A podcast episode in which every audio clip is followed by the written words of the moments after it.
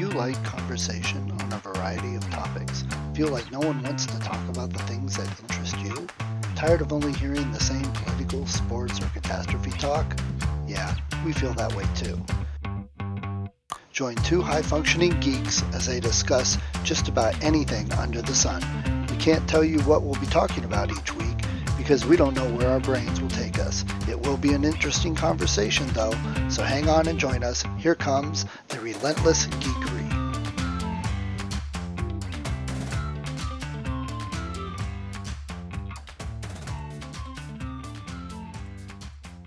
So, Al, I'm going to ask how you're doing, but I know you're going in for a COVID test today, so that doesn't bode well.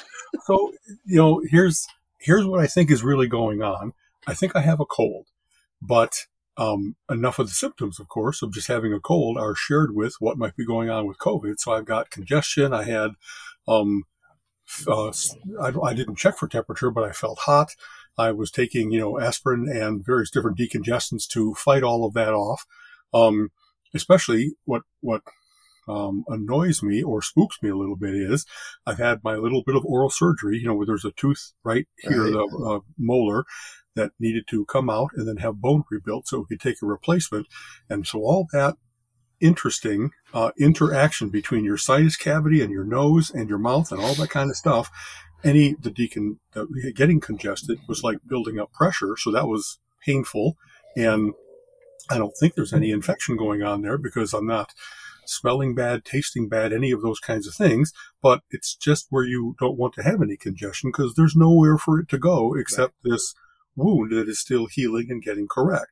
So I, um, and given that even though Colleen and I have been very, very, very careful about masking up in public, staying out of closed spaces, all that kind of stuff, it is still that the Delta variant is out there, much more aggressive, that even if you're careful, did you wash your hands every single time? Did you really, you know, even if you had your mask off only outdoors, all you need to do is get a little aerosol. And I don't, you know, even with my having been vaccinated, you know, I'm fully vaccinated with the Pfizer from back in March, April, but you're reading all the stories about, hey, it's losing its effectiveness slightly after like four months.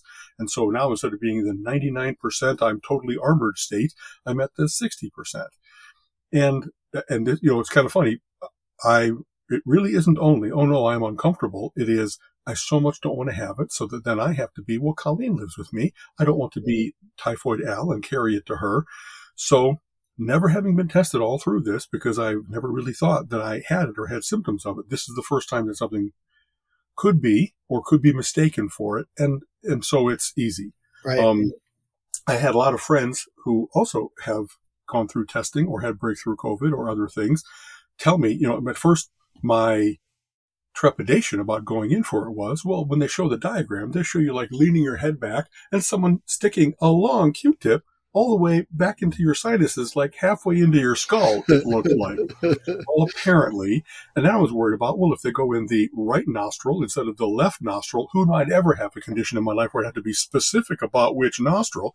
I, I was worried, like, well, now I'm, I'm healing there. I don't want them to yeah tear any membranes. I don't want them to dislodge a stitch. God damn it. You know, the, the perfect storm is right here in, in this spot on my face. And I just, so you get a little, you know, yeah. so luckily I've been told that when you go in, either they do it or you do it yourself. All you have to do is go within like three quarters of an inch to an inch into your nose and collect enough mucus and other inside your nose stuff that they have a good enough sample that they'll be able to test it for the presence of COVID nasties. Right. And that there's, I'm getting two tests done because they allowed you to sign up for multiple tests. I, am getting the quick one, which like in 15 minutes will say, yep, nope, but that's not perfectly accurate. Right. Uh, I'm trying to remember, I, I haven't, um, you know, absorbed all of it. I think the PCR test is the one that is, you get it within like three days, but that one is 99% accurate or something like that. And so not only will I have a quick reassurance that I do or don't need to quarantine, do or don't need to mask up around Colleen, et cetera, et cetera. We've already been kind of staying separate, which is tough because we're kind of a cuddly couple. You know what I mean? It'll, it'll just be, I've always been, uh, I'd rather know. Even if it's like, well, you know, crap, I've got it. Now what do I do? I'd rather know than, than the wonder and the worry and right. the, you know, just not, I don't want to be the guy. well, you've got the best shirt on for today. So, it's always something, exactly. right? So we, we uh, just, a, a, little story, uh, and, and, not uh, you know bring anything down. My uncle doesn't believe COVID, but he's also the one that will read. My mother always says, where did you read that in Motor Trend magazine? You know, because he'll read any article and completely believe it, but then when you show him science facts and figures and stuff, he's like, ah, you know, he's one of those. Okay. Love my uncle dearly, but you know, just any random thing, he'll be like, "Well, see, I read it here." What's the source of that? Where you know, come on. Reading it in the Inquirer or a step up from that isn't something that you but should trouble yourself with. it was an ad I saw while playing Farmville, so it's exactly. got to be true. But so him and his neighbor, good buddies, um, both of them are rednecks. I mean, they live in redneck area, and okay. uh, the neighbor has never. Oh, it's all fake. It's all this, that, and the other thing. I I haven't really spent much time with his neighbor. Let's put it that way. Yeah. Yeah. Unfortunately, earlier this year, his neighbor got cancer, and he's been going through treatment. And my uncle's been moving at the same time, so I felt bad for him. He wasn't able to spend as much time with his friend. His friend was going through a whole lot of all this, that, and the other thing. And you know what that does to your body and all that. Sure. Then his friend caught COVID and his friend didn't make it. Oh, man. And my uncle's attitude changed. And you don't want to wish that it's like eh, on anybody. Well, see, now do you believe us? Or ha right. ha, told you. Eh, you know, none yeah. of that. Right. But why does it take something like that to get people to listen. I mean, how many memes have we both seen? You post a lot of them about, yeah, you'll believe the. Uh, my uncle's a perfect example. You know, somebody in the supermarket said, well, this must be true, and you believe that, but you get this scientist who's had years of experience and Decades education, and oh, he's got to be lying. Right. Where is that thinking coming from? it's I, I don't know i'm spooked by how prevalent that is you know what i mean that there really is and and you know everybody always makes the the kind of just overall comment hey don't read the comments. You'll really feel bad about america. But it's not only that they even think that way it's the virulence. It's yeah. the certainty with which they are sure that the only motivation for a doctor is not to cure you it's for the money. And unless they're getting a kickback from this drug company then they're you know and all the the wacky conspiracy theories they come up often seem to me like projection. It's like, well, because you're a corrupt individual in that situation, you would look, how could I turn this to my advantage instead of, no, save the children, save my next door neighbor, save my right. wife. I, I just, it's, it, it continually, when I try to put myself in that place and like, you know, understand them and maybe empathize with them, I feel terrible to think there really are people that are willing to dismiss expertise, dismiss common sense, dismiss scientific data, and just go with what's the worst possible way to think about this, and that's what I'm going to choose. You know, they, yeah. This it, is just such a, I don't know. I just watched, you know, Alex Jones uh, take ivermectin and swizzle it down with a beer, and like, how in the world is that persuasive? How in the world, unless you're already like an Alex Jones total fucking minion, an idiot that watches him every day, that hey, he just pulled another stunt. You know what I mean? Right. Like, don't you care about getting the truth more than that? When, especially, I, I, Colleen has made a comment just recently, and I think it's really true. People care more about them thinking they're right than them being alive or dead. I, there's so little certainty uh, that it to be found in the right way. That they the first thing they learn about is what yeah. they grasp onto, and then will not change their mind no matter what it. Oh well, I, I would say there's a lot of it that can be traced back to a certain high profile individual from the last couple years that was extremely convincing for the let, let's say not the 2% of Mensans, right. you know?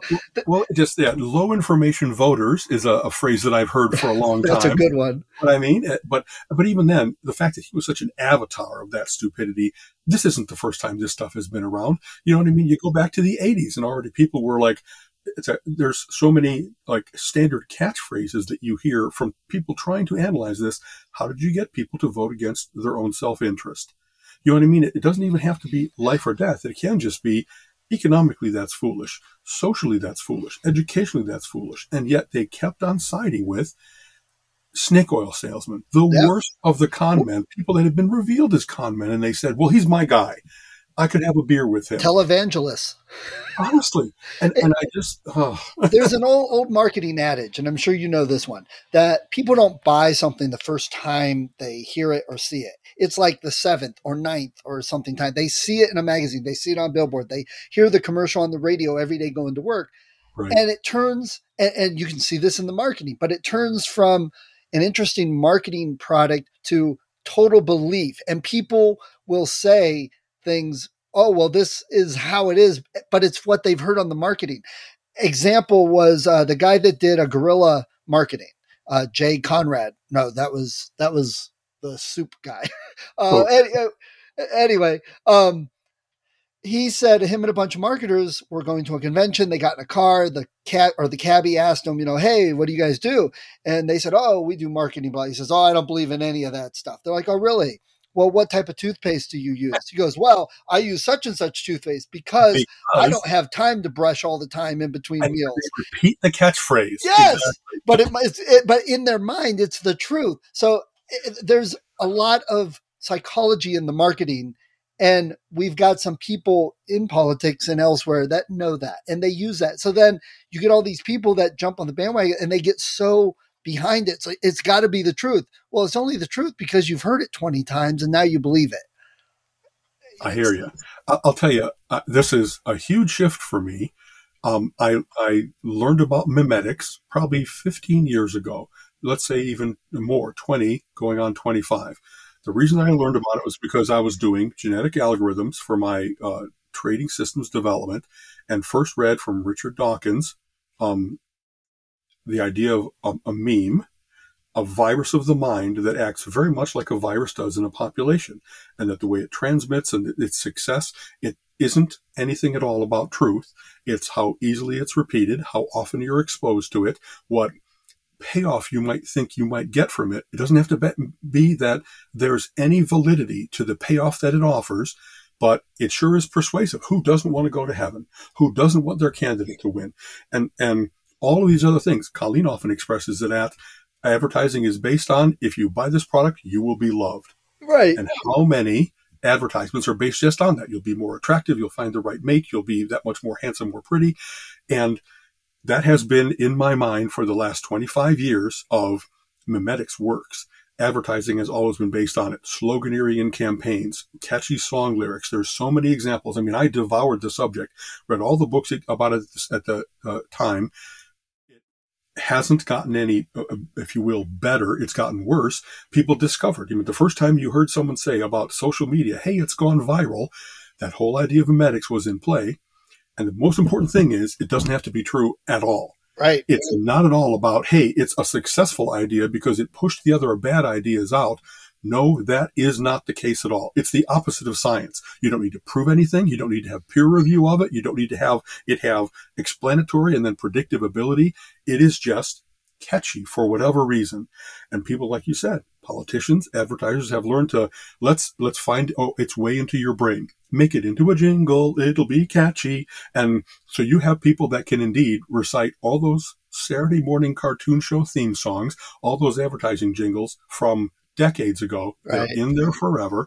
And for whatever reason, they're pleasantly predisposed to, um, let's see, Palmolive. Oh, you're soaking in it. They don't know anything about what Palmolive does, how effective it is versus other things. it's that they just had, this was an amusing commercial. It made me laugh, and laughter is always a good way to get on the good side of someone.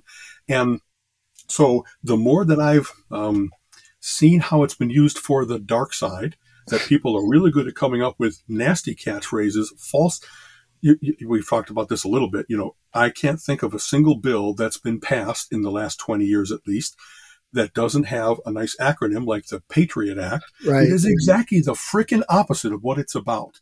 It is the mask of patriotism while being all about costing citizens their rights, setting up a surveillance state, um, everything you hear about called the Clean, Clean Air Act, the Clean Water Act, the Right to Work Act.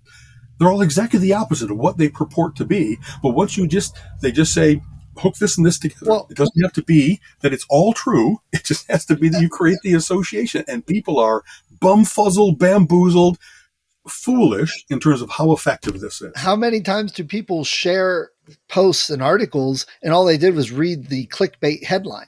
They didn't read the whole article or song lyrics. And, you know, like the, the best one, uh, Every Breath You Take by the police. People are like, oh, it's such a lovely love song. No, it's about a stalker. Have, Have you, you heard the lyrics? Exactly. Exactly. Sting um, was confounded by that. And you mentioned the Palmolive thing, and that's what's hilarious.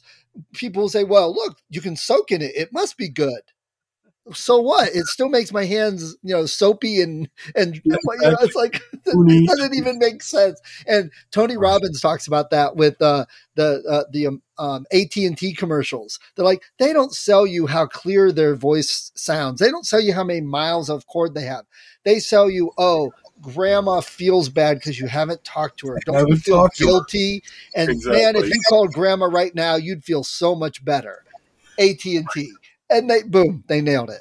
well, I'll tell you, any inspirational speaker, including Tony Robbins, is fantastic about the phrases he yeah. comes up. Awaken the giant within. Yeah. I feel bad for having repeated that because I've just sold another book for him. Right. You know what I mean? Every every time I have real difficulty nowadays even posting things to mock them, to talk about how false they are, because you know that in, you're contributing to their distribution. So most of the time, I try to talk about it. If I include it in my post, it's with within quotes and enough of an allusion so people know what I'm talking about. But I didn't directly say, "Hey, MAGA," you know what I mean? It just is. It it the the effect it has is terrible. And so the reason that I said a huge shift for me at the start of what I my rant I have been such a free speech advocate for so long. I really used to say wonderful catchphrases like the only cure for bad free speech is more good free speech. You have to be able to talk these things out. You have to be able to say, everybody can say whatever they want, but don't worry, the good ideas will win out. I really don't believe that anymore. I really believe it's a matter of memetics and that the way to cure bad free speech is treating it like a virus. You quarantine it, you develop a vaccine to kill it and stop it in its tracks, you make sure that the population has herd immunity. So that's how I treat these things. Now it's not a matter of repeating them and then mocking them. It's a matter of I keep them out of my life. I inoculate myself again and again by what are the ways in which they attack me. So one, of the reasons that I read consumer reports is not only because I get great product reviews and I find out which one to buy, it's the seeing the applied science of we got rid of all the advertising. We looked at does this thing really work as it should? Does this thing taste like it should? They get your mind thinking about what makes for a quality product. And then it's not a matter of, is a happy couple going to the beach? And don't worry, you can only do it in this kind of car. Or every other product, even when you see the most serious medical conditions, you know, we've been watching, I think I mentioned, Wheel of Fortune and Jeopardy just more common than we ever have before because they were a lead into the Olympics. And you see that they're discussing life or death stuff, but the people that are taking this drug are always out on the beach having a great time, or they're getting loved by their family, or hey, here comes a puppy to give them a kiss. It's so insidiously perfectly well done. Yeah and and like they say all they they're required by law. Thank god we still have that to say by the way there's some side effects. And it could be your testicles will explode and you'll die of, of all these various yes. different things. But they say that as kind of this little undercurrent. But of course the message you're getting is you're going to be so much happier to be free of toenail fungus. And it's just amazing how much this works. You know what i mean? That even while i'm i think pretty well inoculated i have um, wow, that was a witty advertisement. I comment on the quality of the advertisement, not the quality of the product. Look, when everybody watches the Super Bowl ads, they have this little ad off where they talk about, hey, did you like the Budweiser one? Did you like the Toyota one? Whoever the ones that have seen, you know, there's a Bud Bowl, every, everybody advertises right. each year. And it isn't about, is it a good or a bad beer? It's like, did the beer make you feel good? Are you there with your buddies? Did it have puppies involved? right. Is it America? Let's throw some America in there. When you get all that combination of patriotism and wealth and you know the, the American ideals, it has nothing to do. Thank God there's still not cigarette advertising on the air because, as you know, cigarette advertising used to always be about what a sophisticated guy you were, what a what a modern lady you were. Not you might get cancer and die, even though they had to put it on every single package and every single advertising. That well, wasn't at all that's, being discussed. Ours are the least harmful cigarettes. That, that's I mean? funny you mentioned that because most of the groups I run with aren't big like sports and football watching people. Maybe we watch the Super Bowl, but we don't like go out of our way to do it. I so there's you. a certain group, and I'll, I'll try not to be too derogatory, uh, but there's like certain groups of people that like their lives revolve around football and sports and and all these guys that make millions of dollars to chase the ball on the field. And look at the commercials. That's who they're targeting. Look at what they're I mean, you know, come on. You see some of these commercials, they spend millions of dollars on the commercials and getting it placed because they know we've got them so wrapped around our finger and controlled that we'll right. just we'll sell so much of our product after this that we're good. They, and, they wouldn't spend millions if there wasn't a payoff of tens of millions, right. hundreds of millions. Exactly. Yeah. So, and, and it's that one demographic really they're going after.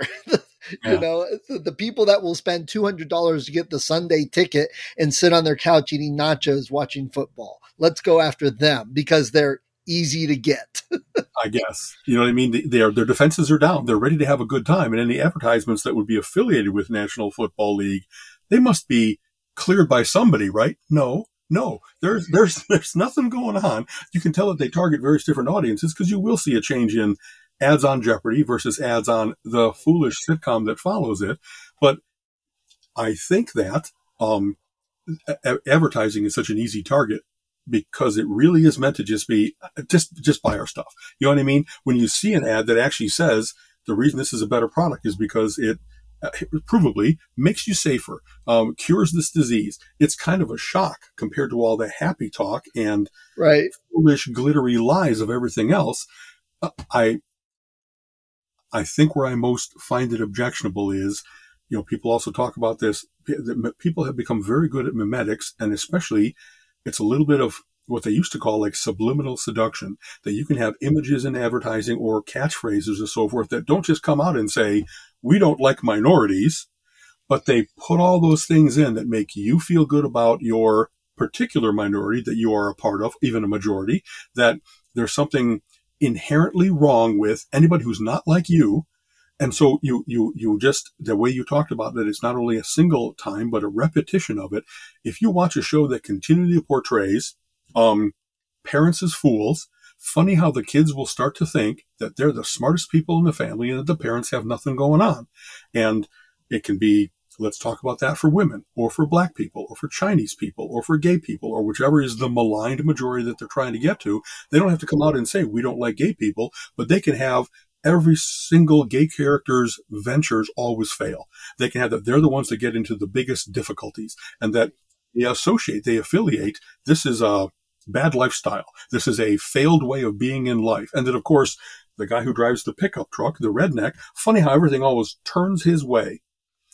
You know, it, it, there's, I, there's nothing wrong with rooting for you, for yourself and your people and stuff like that. But if you're looking for where, what, why people object to what we have systemically in the United States, it really is a continual campaign of portraying various different peoples in various different ways that they're not at all a- as equal. There's very right. much a caste system. There's a great book out now called The Caste that talks about um, it's a matter in some cases of wealth. It isn't a matter of your skin tone or your uh, um, uh, gender identification. It absolutely is a matter of Rich people are different than you and I. And in fact, they're better. And in fact, they deserve to be better. All those memes have been hitting us for a long frickin' time. And for a while, we fixed that. We got, we, we need to have, um, the idea that all men are created equal and that people who get rich do it not only through hard work, but sometimes from inheritance, from luck, from being in the right place at the right time. All those things have been pushed out. And the only way, you know, when you watch Dallas or, um, dynasty, it was always, it doesn't matter how dastardly they were. It doesn't matter. You know, they, they acted as if they deserved everything they got and that life is just automatically easier if you just demand. If you don't have any sense of responsibility or accountability, yeah. I think that that has infected a lot of America and that the more that you see that people really don't question how'd that guy get that rich? Did he really invent a brilliant thing that made the world better for lots of people? No, it seems that he might have done it on the backs of a hundred thousand workers, all of whom have had to go to government assistance because they're not getting paid a fair market wage. But they talk about it. They talk about this is capitalism. This is fair market wage. This is right to work. Any investigation into who really are the um, subsidized people in the United States, it's not welfare moms. It's all the corporations that have set up horrible siphons into our system that they get tax dollars from. Um, we're going to do some oil exploration because it's risky. You might as well subsidize that because we're a country based on oil and we have to do that. Even after, and then not only do they do it and persist with that for 20, 30, 40 years, have you solved this problem yet? Have you gotten any better at it? When do we get you off the public teat? Then they actually start of course, they want that to continue. So they start to attack any of the alternatives. And I don't, you know, I, whenever I have this kind of rant, it's like, well, hell, you know, that sounds kind of ranty and maybe paranoid. Well, it's not if it's the truth. If you look at all the numbers and you look at all the patterns and you look at the kinds of laws that have been passed very concertedly by the chambers of commerce that continually try to maintain an unfair advantage for various different groups, I, I don't see it as being, um, Al, you just don't like rich people. I see that 10% of rich people are probably doing the true capitalist thing, building a better mousetrap, and 90% of them seem to have an edge that they're not going to give up unless you, you know, what's the famous quote? You know, a pinata is full of treasure, but it doesn't come out until you bang it a couple of times. right, right. Come pouring out. Right. And oh, hey, uh, hold on one sec. Okay, sure. I'll come back later. I'm sorry. Well. Okay, sorry okay. So I just, I have um, not certainty, but I have automatic suspicion when you see people talk about everybody that says, well, I'm, I got my way because I was smart and took the risks and here it is. It's like, well, let's, let's look into that a little bit. You know what I mean? Uh, the people that talk about, wow, I started from nothing, you find out that they really started with a $500,000 loan from their parents. And do you know what right. I mean? That right, right. Yeah. Rags to riches success stories are so full of holes. And yet they want to tell you the false story because the real story isn't as persuasive. It isn't as like, here's, here's how I, a uh, hardy entrepreneur individual really made it. No, you had your way paved and you got your sweetheart deal. Oh my God. The, the one that cracks me up is all the parents who are pushing their kids from young grades and up all through school focus on baseball or football or basketball. That's what you should do. Do it every day. Play all the games. Get better. Be the best because they're putting all their hopes on this kid going to pros and making millions of dollars. And it's like, you know, out of all the high schools here in Northeast Ohio, the chance of even one of these kids going somewhere is almost zilch. And yet every parent will push their kids go play basketball, go do more, get better, get better, because that's what we're pinning our hopes on. So now your grades have failed. You're kind of a crap person. And you, you, you can't even get a back on. Exactly. Yeah, you can't even get a scholarship into college. Uh, so you, you, you, you it, what type of plan is that? But because, like we've been saying, they've got it through their head. Oh, this is the life. This is what Americans are for. And my kid is so good. Eh, no, we've had LeBron James. He's like the only big star that's come out of Ohio in how many years? How many years? You right. know, I'll tell you something that happens there. There's a there's a big logical fallacy, something that our brains really embrace. That is, you know, what makes a real victory is if it's wonderful, sudden, startling, like winning the lottery. Everybody talks about the winning the lottery fantasy, and if you took all the twenty year olds and said the way you get to be a millionaire is to save money starting now and let it grow with a certain amount of compound interest and boom, you'll be a millionaire almost guaranteedly by the time you retire and et cetera, et cetera. Instead, we talk about nope, got to become a poker player, got to become a sports figure, got to become a singer on you know uh, the, a the streamer, latest, uh, a game uh, streamer, those kinds of things. And Freakonomics goes into this really well. That the same uh, big payoff mentality that inhabits each of those various different fields of endeavor is the same for drug dealers. It's the same for most criminals that they're looking for the big payoff and that they'll, hey, then they'll retire. They'll buy some land in Aruba and go live on the beach. Right. And that dream is enough to maintain a lot of people attempting it, even though the odds are astronomically, truly like one in a million, billion, trillion against them. But the people that are in the system, they want people to keep kind, kind of trying it, crashing on the shoals of this next to impossible thing, because while they're doing it, they're siphoning off all of their share of the system's wealth. And wow, I, I think that, I, I, like for instance, I, uh, I'm investing regularly. We've talked about this not for a long time because the market has. Uh, I I just uh, went through a big number, a nice plateau that I had hoped to reach, And how did I get there? Not taking, I, I take on relatively aggressive um, investments, but I diversify across a whole bunch of them because I don't know which one is going to win. But I know that five out of my 20, 20 out of my 100 are going to do well. So I just try to be good enough at understanding the characteristics that are behind companies that can win like that and getting in on as many of them as possible. And my overall portfolio is doing well. I'm, I'm once again over like, you know, I'm 300% up, if you will. And so it, but the difficulty with that is I see all the people being, um, advertised to by Robinhood.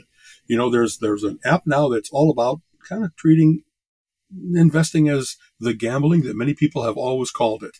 And it really is only the emotional thing. It's the big win and loss. It's the let's catch that next big wave up. It's not be smart, do your research, get it on as many good things as possible, and then let time work for you. And so it's kind of heartbreaking to say, especially then things get into the news because they are statistically wacky.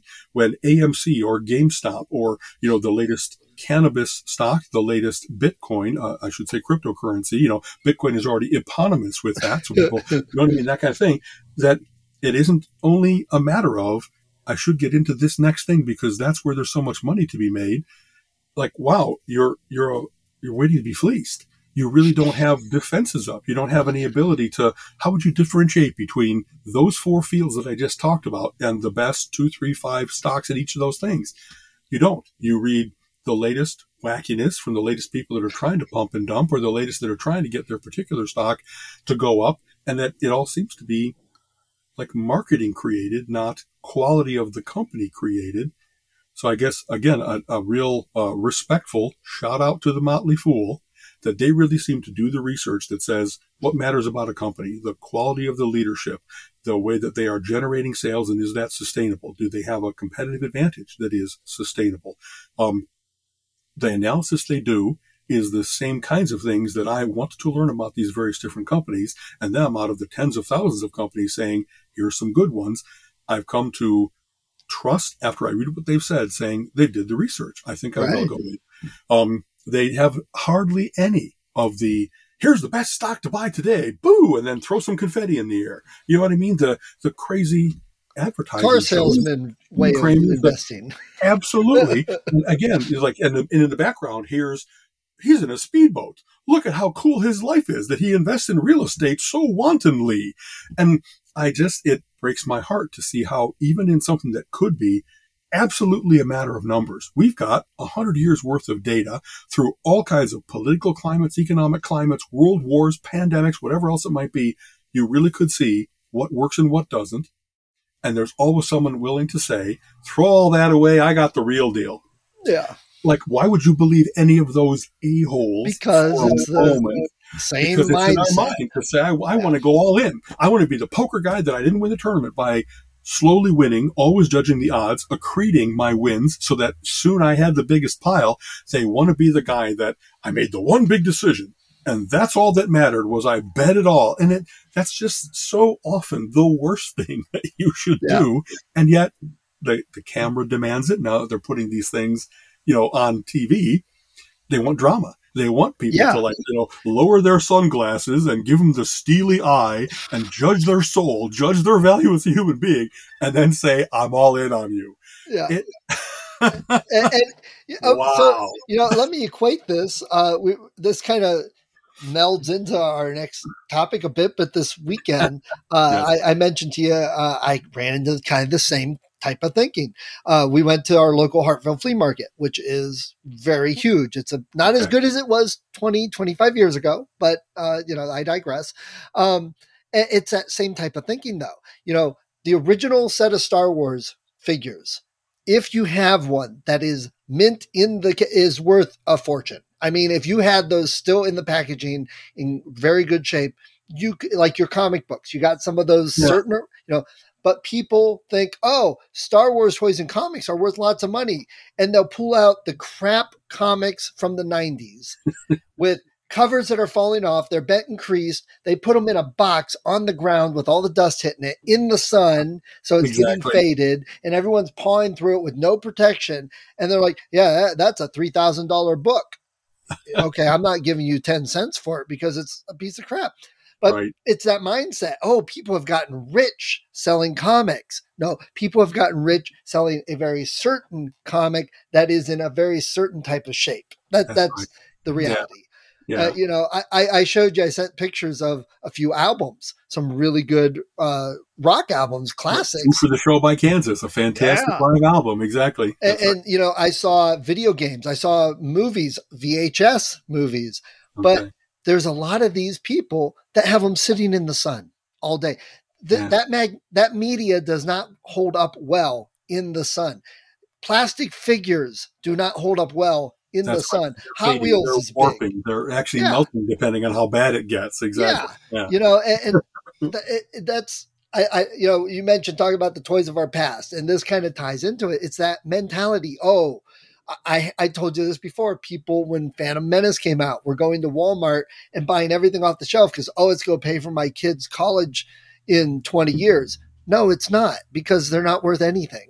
you know, you, you bought the least scarce, the one that is, it has a million copies out there, et cetera, et cetera. I, I've, you know, for all of my value in my comic book collection, some of it is only because it's, it's 60 years old and I kept it in good shape. Or it's because it was an obscure title that now has become right because of movies or something like that. But my ability that when they first had, uh, like as you mentioned, the uh, um, overprinting of things in the 90s. There was a black and white explosion and then an implosion because the market couldn't sustain right. that number of stunts. They had prismatic covers. They had, you know, six different covers. And if you're a true collector, you're going to get them all. And I just, I was more of a reader than a collector all of my life. So I really wasn't lured by all that. I would, like, my particular thing was I like wraparound covers. So if there were choices to be made and I could get one that actually had, ooh, two big pictures instead of one, I really liked those. Were they more scarce? I really didn't care. It was my personal preference. Right. In some cases, I should have gone with, oh, it's the photo negative version. That's the one that's really scarce. They, I just, I, I have some things that are super obscure because the dealer that I was working with would often like give me their, you know, the stores got allocated a certain number. Right. They would make sure because I was their biggest buyer that I would also get the most destined to be scarce type thing. And sometimes it was like, well, that's not even my favorite cover. It looks cool, but it's not like right. the most comic booky. But I still thank, thank you, M&M distributors. Thank you, Moondogs back in Chicago for occasionally having done that for me. The people that are really trying to do that, I think that they, they kind of, um, they're being suckered a little bit.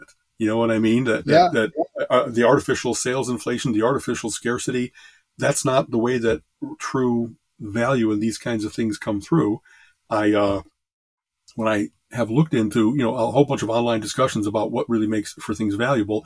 And when it's like, well, comic books didn't exist before I was born, like, wow, buddy, you, you really, you've cut yourself off not only from the golden age, the silver age, the bronze age, the marvel age. Like, when did you start? There's hardly any chance if you're 25 years old of anything being valuable you know, like one out of a million, like you're saying, the ultimate fallout one. Like I can start naming the ones that I know might have some real scarcity because an important thing happened that wasn't overhyped. Right, you know, right. The retirement of Spider-Man, that is Peter Parker, to be Miles Morales. That that uh, I gotta say this. I I think that there's in every generation people that are getting fooled. They love the medium, but they think that that's their retirement plan. Oh, oh yeah friends, Colin, you better be putting things in a 401k because this isn't going to work out well for you. Colin gets people down at the shop all the time. They come in on new comic book day, which is no longer a set day because of shipping issues and stuff. It's all over. I didn't know that, man. Oh my god, used to be Thursday, man. That was. but but they come in and they go. So is this going to be worth money? Is this going to be worth money?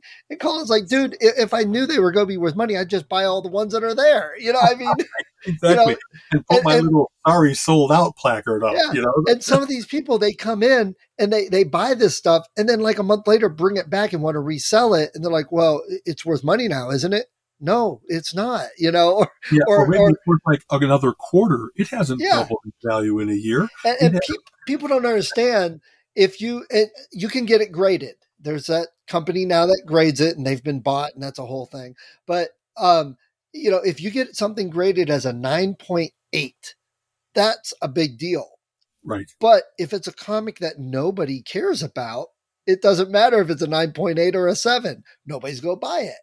And the difference between really high value comics, a 9.8 and 9.6 can be a lot. If a 9.8 is a thousand, the 9.6 might only be a hundred. And part of it is because there's we know, yeah, we know there's only 20 9.8 issues out there, but we've got 500 that are 9.6. So it changes. You right. know, and people, right. there's a whole lot that goes into that, and people don't yeah. get it. That's I, you know, I have as I've been going through my collection and cataloging, I've made a point of being kind of extra harsh on my grading because when I saw that, um, like you said, the incredible tailing off between 9.8 and 9, that it just is this kind of curve. It's not a nice, gentle 45 degree. It's asymptotic. And that I don't want to overestimate that my, what I think really might be 9.8s, but who knows what their standards really, really are. If I have the slightest misaligned staple, 9.6, there's all kinds of things that could be just take me out of contention. But it also is fun. I really do have things that I bought them with not from a newsstand, but from a buying service. They were packaged correctly. I read them gently. In some cases, I bought two copies, so I know that one is unread and like has been safe forever. And so I get to have that little fantasy of, you know, when you see that uh, uh, a, a, a 9.8 copy of Teenage Mutant Ninja Turtles number one, first printing, guaranteed authentic because there's a certain amount of counterfeiting going on there, just for went for like 245k. It's like, man, I don't need to have a, a bunch of lightning bolts. I just need to have one or two. Yeah. Yeah. That would be like, that's a house. That's right. a that's a world cruise. That's a forever like man. How funny that this worked out. That's something that nobody cared about TMNT when it first came out. They they thought it was just an right. amusing parody, and it was only the advent of those guys continued to do well. It became an animated thing, and the public opinion, not opinion, awareness of it just exploded. And then, you know, once you have cereal and cereal bowls and neckties and whatever else, and it's in the public consciousness, I'm like, well, I, I had it from the start. How cool is that? Yeah. I never would have bet on this. Never. Right. You yeah. there's other ones that you think are great and never goes anywhere and it never goes off. anywhere. Exactly. So, so you so, oh, sorry. Uh, I was just going to say, uh, you mentioned uh, other toys of our youth. So what, what's forefront yeah. in your mind on that? Just it's been an interesting conversation a couple times because, for instance, I, I had a cool thing. You know, the way that um, let's see, is it Venus and us? Um, if you look at how we rotate around the sun orbit, of course, um, it isn't, you know, first of all, it's not a circle. It's kind of an ellipse and our relative position to each other. When you plot those things out and do it over the course of a bunch of time, it makes a beautiful spirograph yes. diagram.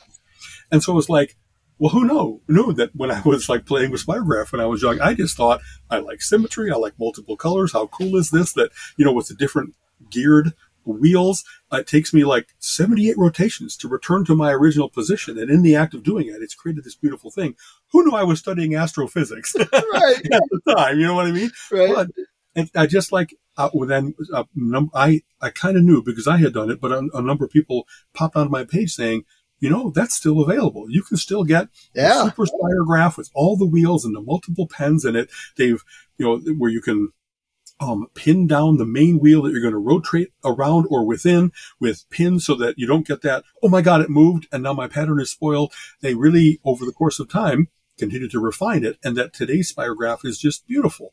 And I, I, I loved toys like that where, um, a certain amount of from from simplicity you can create complexity if you have legos or lincoln logs or something like that you can make really cool things sometimes just experimenting with yourself or sometimes with a little bit of a plan as to here's how to build the taj mahal you know what i mean um, i i love finding out that some of those things have stood the test of time that i'm not the only kid from the 60s that was fascinated with it that every generation growing up has had a chance to still play with spirograph still play with various different board games.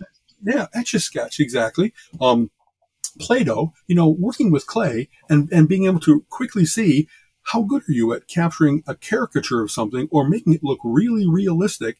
And I don't know, I I love playing with those kinds of things because they're so um, open ended. You can do yes. anything you want with them me and my best friend Stu growing up, we used to make little plays with like, you know, oh no, uh, you know, here comes a guy walking along and he steps and it's a man eating log. And you have a little cone made out of Play-Doh that grabs his leg. And, you know, so we had all, of course, you know, young boy sensibilities all seem to involve someone dying horribly. right. So, but, but, it just was when you had the the Play-Doh and and uh, Thing Maker and all the various different ways you could make creepy crawlies. I used to specialize in mini dragons. Do you remember these? Yeah, yeah. Yeah. Thing Maker version where it had pieces of a dragon that had the little arrows that could go through holes so you could piece together like a breastplate and the back and put some wings in him and put some horns out of his head.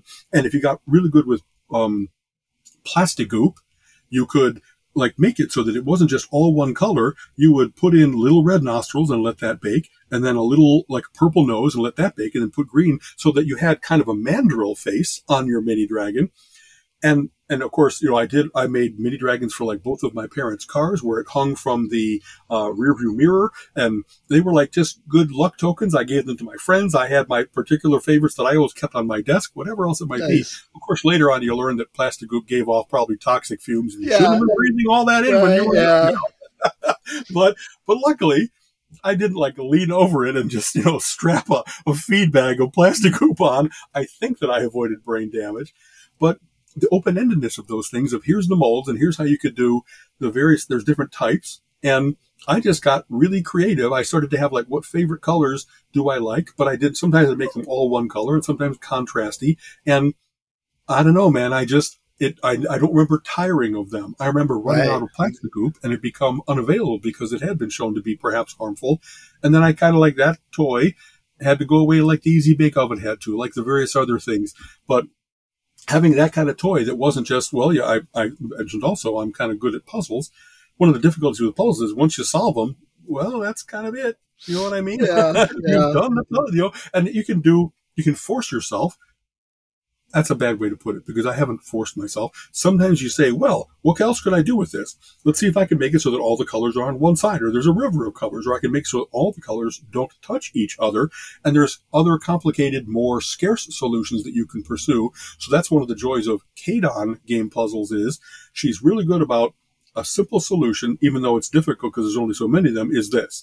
And then if you want to put additional conditions into the thing, you can make symmetry matter and you know, color coordination matter and stuff like that. And she's wonderfully playful and rigorous with how they've been able to get a lot of value out of this same set of uh, tangram pieces or, yeah. you know, uh, uh, um, polyominoes and stuff like that.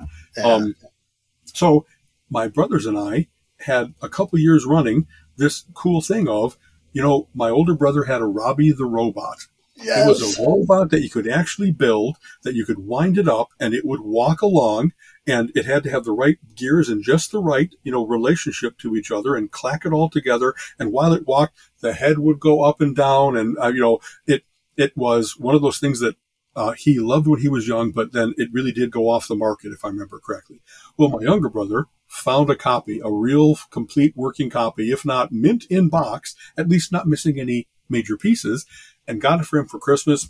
And you could just see like the years fall away and this wonderful yeah. glow of, you know, sometimes it's kind of fun to go back and wallow in.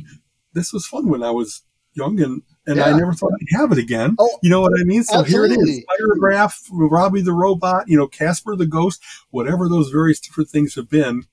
It's really cool. I, am a, my younger brother loved Hot Wheels. Hot Wheels. Many of those, but there were certain that were really hard to get. And then when you get it for him finally, he's like, I always wanted the Beatnik Bandits right, or whatever. Right. you remember like racetracks where you'd squeeze little things and they'd be in the slots and just go around in circles? It's like, Exactly. When you look at it now, it's like, okay, they, they don't change speed. So you're just, you know, whatever. Um, it's gyroscopes. I used to love gyroscopes and yeah, playing with the yeah. balancing. Um, exactly. Uh, we used to make big tracks out, out, of Hot Wheels where you actually could make it that the supercharger would make it that it would be enough to make a jump and you would adjust it so that things like either would make the jump or fail spectacularly. And right. that was funny too. Yeah. We used absolutely. to make big tracks out of, we had, uh, train tracks, you know, that, that you could fit together. And we used to make, you can't make a, uh, like a Lionel or any locomotives can't go fast enough to really do a loop to loop. What we discovered was marbles fit into those train tracks because the gauge was just right. And so we used to do very cool things with how far can I make a marble jump like consistently and accurately so that even if, oh no, the bridge is out, this little hand car of a marble is going to be able to make the nice. jump.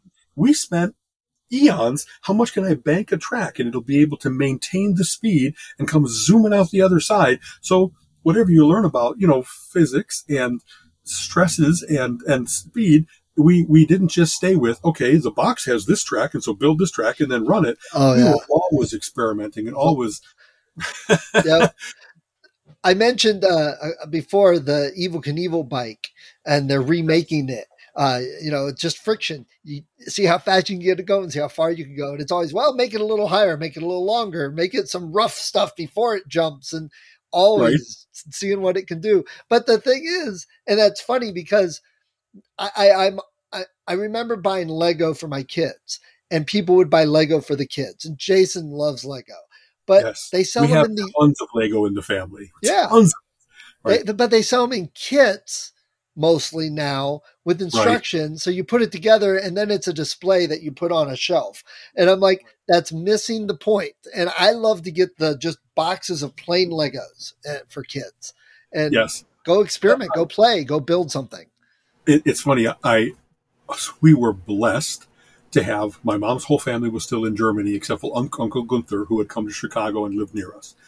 Every year, we got care packages from Germany for Christmas of Legos, Legos, Legos, and so we had over the years accumulated. Like kids would want to come over to our house to play because we had more Lego than they had ever seen, and exactly what you're saying. It wasn't, here's the kit that allows you to build the pirate ship, yo ho, and then you're done. It was just all different kinds of things. And there were some innovative things where they started to have, you know, um, smaller pieces, larger pieces, uh, uh, see through pieces, different colors, that kind of stuff. But it was still absolutely your imagination that would say, Am I going to build a swimming pool? Am I going to build a locomotive? Am I going to build a Godzilla? And I, I love going to Legoland. You know, there's a couple of them out uh, in California. There's one down in Columbus that we've never been to, which is one of those I kind of can't believe it. The first moment that I learned of it, how did I not jump in my car and drive down? Right. Yeah, it's two hours this away. thing that's only two hours away. How in the world? So, having said that, to see people are able to make like Mount Rushmore in scale, huge, out of Lego, it's very cool to see the Lego artists that really have that ability to like. Here's the way to work with color and with depth perception and stuff like that. So it looks just like Einstein's face, just like the Eiffel Tower, just like Mount Rushmore. Fascinating stuff. I nobody in the world but us had these. My dad worked at a company called Jetron that dealt with plastics. And at one time he brought home what we called brown blocks. They were like this long and um, kind of like a two by four, this uh, tall and this wide slightly. And we must have had hundreds of them. Well, no notches, no nothing that was like, here's how they work, but they must have been uh, uh, uh, an end of a job that didn't get have to get done. So he had just cut them into pieces of these various different sizes, and they were the ultimate, like build whatever you want to. They had Yeah. enough heft to them so that you know this. Here we here we go. I had two brothers, so it's all boy stuff in our house. We used to build skyscrapers where you'd like create a base and then go up with the things and put a lintel across the top and make sure that it was all square and stable, and then put the next layer. and The next layer we could go like eight high, higher than we could easily reach. So you had to be really careful. And it was like, well, how cool is this? That this is stable, even though it doesn't have any. There's no uh, glue. There's no you know, pegs that are holding it together. It's just based on if you saw it leaning a little bit, you'd build it so that it leaned the other way. right. So things were not um, perfectly equal. So you had to account for some things just had a little bit of a bevel on the top, and you had to put that so it would compensate in the next layer. My dad had also made us rubber band guns, Oh yeah. form of wood that had a, a clothespin here, and you could string a rubber band and have it held this, and then by letting up on the thing, would shoot a rubber band. Well, little weenie rubber bands weren't good enough for us. We had these big Hango rubber bands Oh yeah. if you got hit with it, it really could give you a sting, but it could, as you might be aware, move things at a distance. So we would build this big skyscraper and then get as far away as we could in the room and start to plink at it to try to knock down one of the bottom supports so that when you finally moved it just enough off, croosh, this thing. And my mom would always, you know, if she was at home, she'd be, could you play with something quieter? Well, mom, that was just that one. And then, of course, a half an hour later, another big boom because we just were jerks in terms of, yeah, I hope it didn't give my mom, you know, a splitting headache, a nervous condition or anything like that. But we then had, of course, all boys have army men. You'd build yeah. this skyscraper, or sometimes it would be like a, a big wall type thing, and you'd put men all over it. And then the first thing was you have to shoot all the men off of it. Right. So you had to you were a good shot. It wasn't just pot shots. It was really plink. Okay, I got the the guy that was about to throw a mortar at me or whatever else it might be. And we all got pretty good at that kind of stuff. If there's any way to account for why I'm pretty good with a 22 rifle, there it is. This, this next to nothing aimable rubber band gun, I was able to compensate for everything that's wrong with it and still be pretty accurate. And then only after you had killed off all the army guys could you then bring right. the structure down, burying all the bodies in the rubble. what a guy way of thinking. Right, right. See, we had oh, that. Man. My my my aunt worked at a rubber plant. So we literally had a like refrigerator sized box full of various size rubber bands. And okay. some of them were huge. So my uncle had to, we didn't have guns. We had shotguns that were like, you know, two, three feet long because of the rubber wow. bands. And my uncle devised, they have. Yeah. yeah. My uncle, two feet they, long at most, yeah. Okay. Right. they, they, they have them now with Nerf guns where it's like a machine gun, but my uncle devised one with a rotating wheel. So we could put uh, something like six, seven of these rubber bands on at once and just keep pulling the trigger. yeah. so dangerous. Uh, and one of the things my, uh, eh, oh, you mentioned the Lego. My grandmother worked at the Goodwill in Akron, which at one time was like the hub for all of Northeast Ohio. And okay. people would bring in their stuff and there'd be like loose Lego in there. Well, right. they're like, well, we can't really sell one little Lego. So she just threw them all. So my cousin got a garbage bag full of Lego for Christmas. I mean, how cool is that to dump? Uh, you got to dump it out, right? You got to exactly that. It has to be the cascade of joy yes. that is all this Lego. Exactly, yeah, absolutely. And for my daughter, and this was the, one of the cool things I remember with the kids. She liked building. She was a builder and engineer okay. and stuff.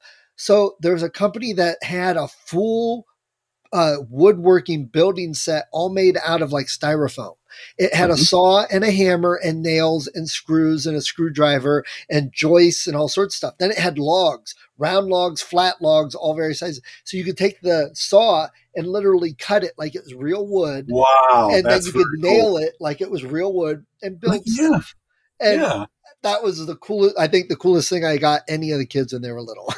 That's you know I if you don't I, like I remember I used to like making kinetic things. By that meaning, I'd make a big tower out of Lego that you could drop a marble in at the top, and it had the series of ramps that would take it all the way down the tower until yep. it came out with a little exit at the bottom.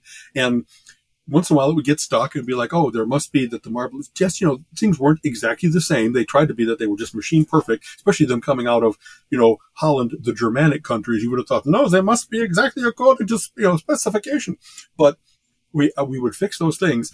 One of the very first puzzles that I ever made, I made a big cube that had passageways in it, a maze inside of it that they then, I, I, must have done this 10 years before I ever saw anybody else have it, where you put a, a, marble in and inside wood or inside a series of plates of glass where there's little runs you would work your marble through this maze to come out the other side.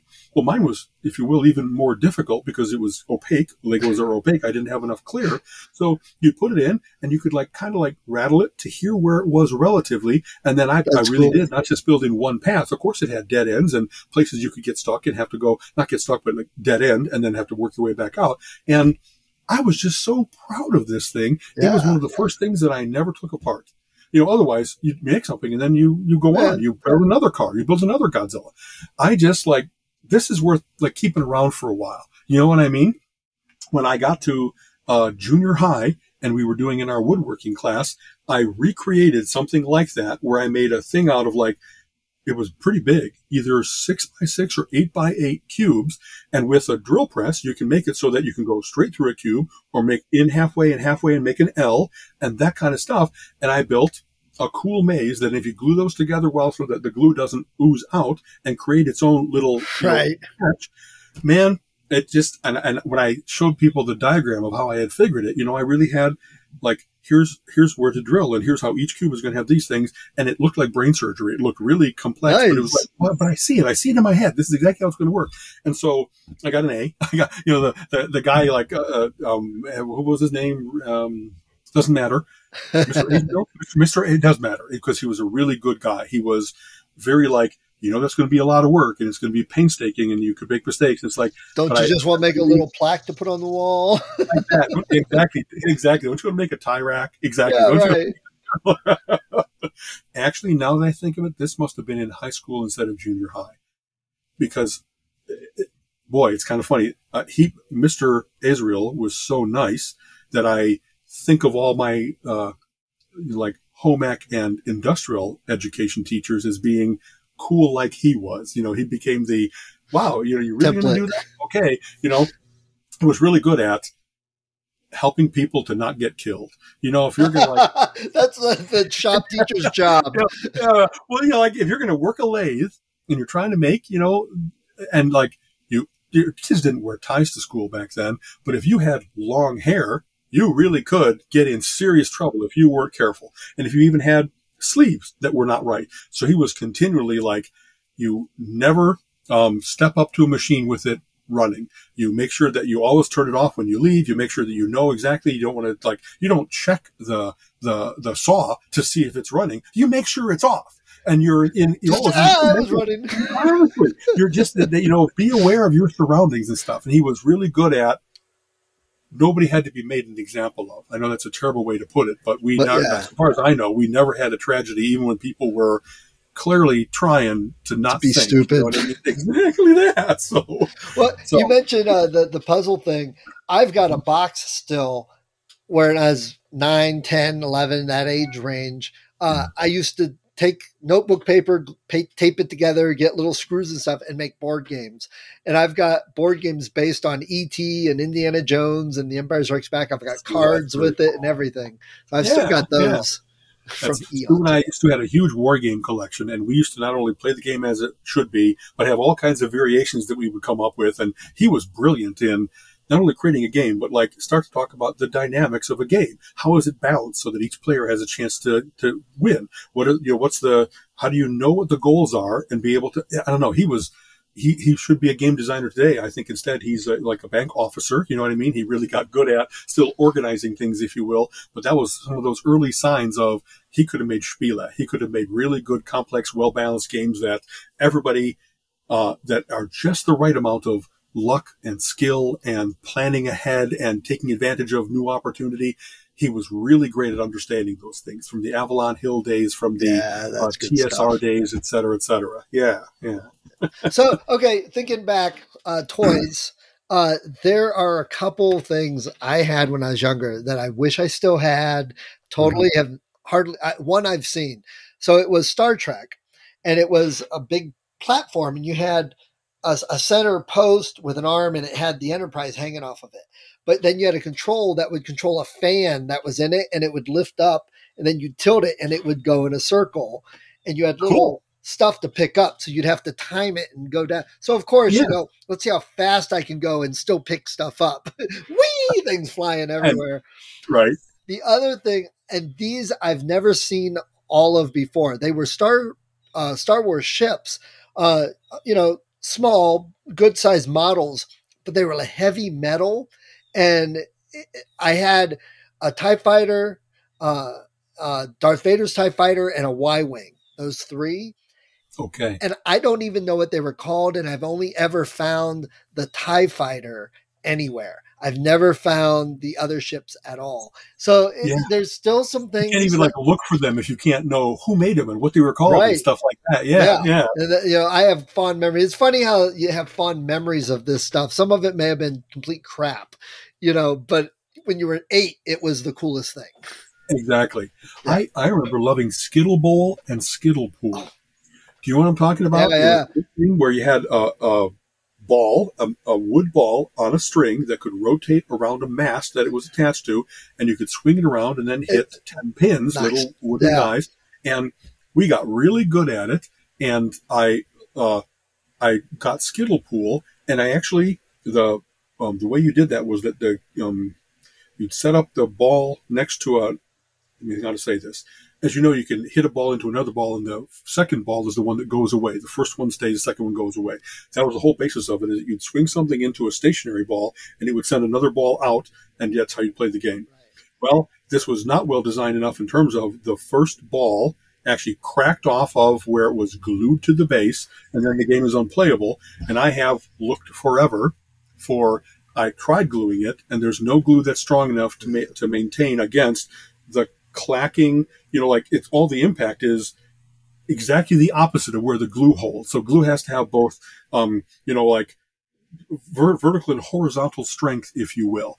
And I just never been able to repair it, and I've never been able to find it again. Uh, so that's one of those things that, if hey brothers, you know Armin and Bruce, if you're listening, if ever you find a copy of Skittle Pool for me, it would be very cool to return to that and get a few more rounds in because I used to love, you know, that whole playing. I love shooting pool. I think we talked about this before. And at U of I, I got really good, but could never get past certain people who were really, really good. Right. The whole point of shooting pool about learning angles and learning how to judge the amount of um, effort, Force effort um, force you're going to put something in, learning how to control spin so you can actually make things top spin or backspin go further or come back towards you, how to do a masse shot where you actually can make it spin. I just, I loved learning such a practical application of like, these are like little atoms that I'm in control. Right. Do you know right. what I mean? It just was when you do a complex shot and it works just right, it's just such like I'm the master of the universe. I did right. a three carom right into the pocket. I saw it in my head and I was able to maintain body control enough, pook, that I did it exactly where I want. And the cue ball is just where I want it for my next shot. I, I can't believe I can do this. I'm really like getting that's good a, at this. That's a, a skill, definitely. It really is.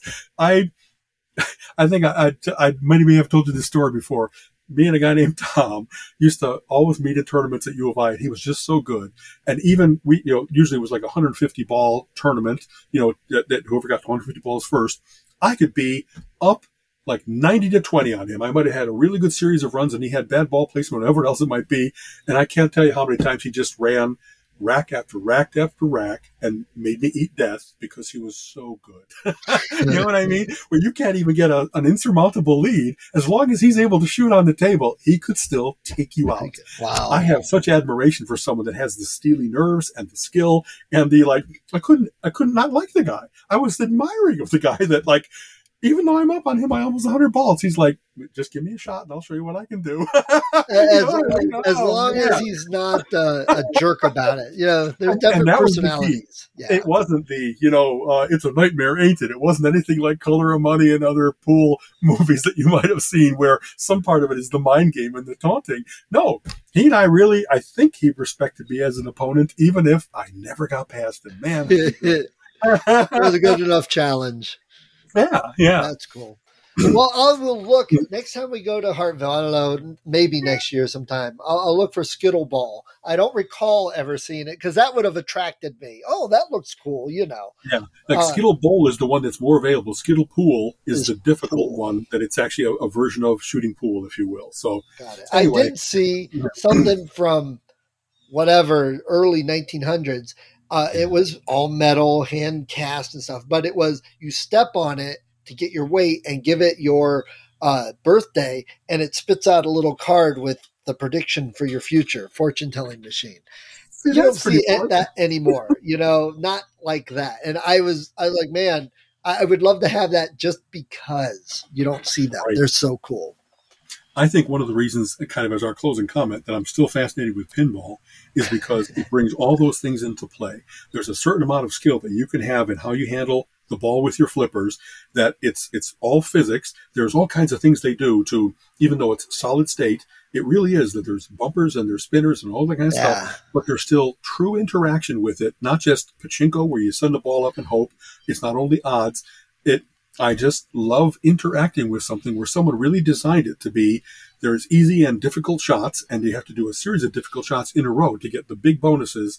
But if you can do it, then I'll give you all the points. You know yeah. what I mean? And just, and I love that they have all the variations on, well, let, us have the theme be uh, Kiss, the band, or Elvira, or, you know, yeah, the latest TV show. Let's, let's go with, you know, I, I just, I love the fact that they have a way of embracing it. Well, there should be a whirlpool involved here. I can do a whirlpool where the ball goes. Right. I, I, I love the creativity and the when you get a really great game. I think I might have mentioned my favorite game of all time is called Scared Stiff, which is Elvira as the um, hostess, if you will, on the game. It's got such a great combination of multiple skill shots and multiple progressions towards getting a big bonus and like nine different things that you can be working on. Hit it into the treasure chest, you know, hit the little creepy crawlies and it talks to you all the time. It's like, nice shot. Or, you know, and of course she's mocking, you know, oh, yeah, yeah. but it's just while I'm, it's one of those games I find it really easy to fall into the zone and work on various different things and opportunistically. I'm not only working on one thing. I'm like, well, so this position is what I should be doing is going after the I find it one of those things that it's very satisfying to do well at. That he set up all these challenges, the, the designers and the, the makers of it, and when you when you when you make it so that it's giving off so many lights and sounds that people around you are looking at like, what are you doing over right, there? Right. It's the best game of all yeah, to be yeah. able to really set it off. You know, kind of like when you play Apollo 13 and you get 13 ball multi ball everybody stops and watches what the heck you're doing because you conquered this bad boy. nice, nice. Anyway, so okay. Uh, we didn't get the free guy and uh, Ready Player One, which is part of the nostalgia trip. But did you see Shang Chi? I have not yet. In fact, Okay. we went to see Free Guy, uh, safe in the theater, mask on and so forth, because I, uh, Colleen had expressed that she really would like to see that one, and, and she didn't know enough about Shang Chi. So you know, I gave up the comic book movie in order to get the we can both enjoy it type movie, and and we really had a nice time. Yeah, So we'll have to talk about that a little more. I enjoyed Absolutely. that one too. Okay, Uh, all right, man. Hey, take care. Always a pleasure, Stephen. yep. okay, Have a good week. you bet. Welcome to Bye-bye. fall. Thank you. Uh, you know, I'm I'm hoping for news at about two fifteen. That's going to make me a very happy boy. Yeah, please let's let's hope for that because you know I don't want to catch anything from you. Computer virus Exactly. or What if I was like spewing on you? what if you have that digitizer in your microphone that sends it through the net? Exactly. Is that COVID 15, meaning base 16, and it's you're one step away? Okay. All right, man. Later. Take care. Bye bye. You have been listening to the Relentless Geekery podcast. Come back next week and join Alan and Steven's conversation on geek topics of the week.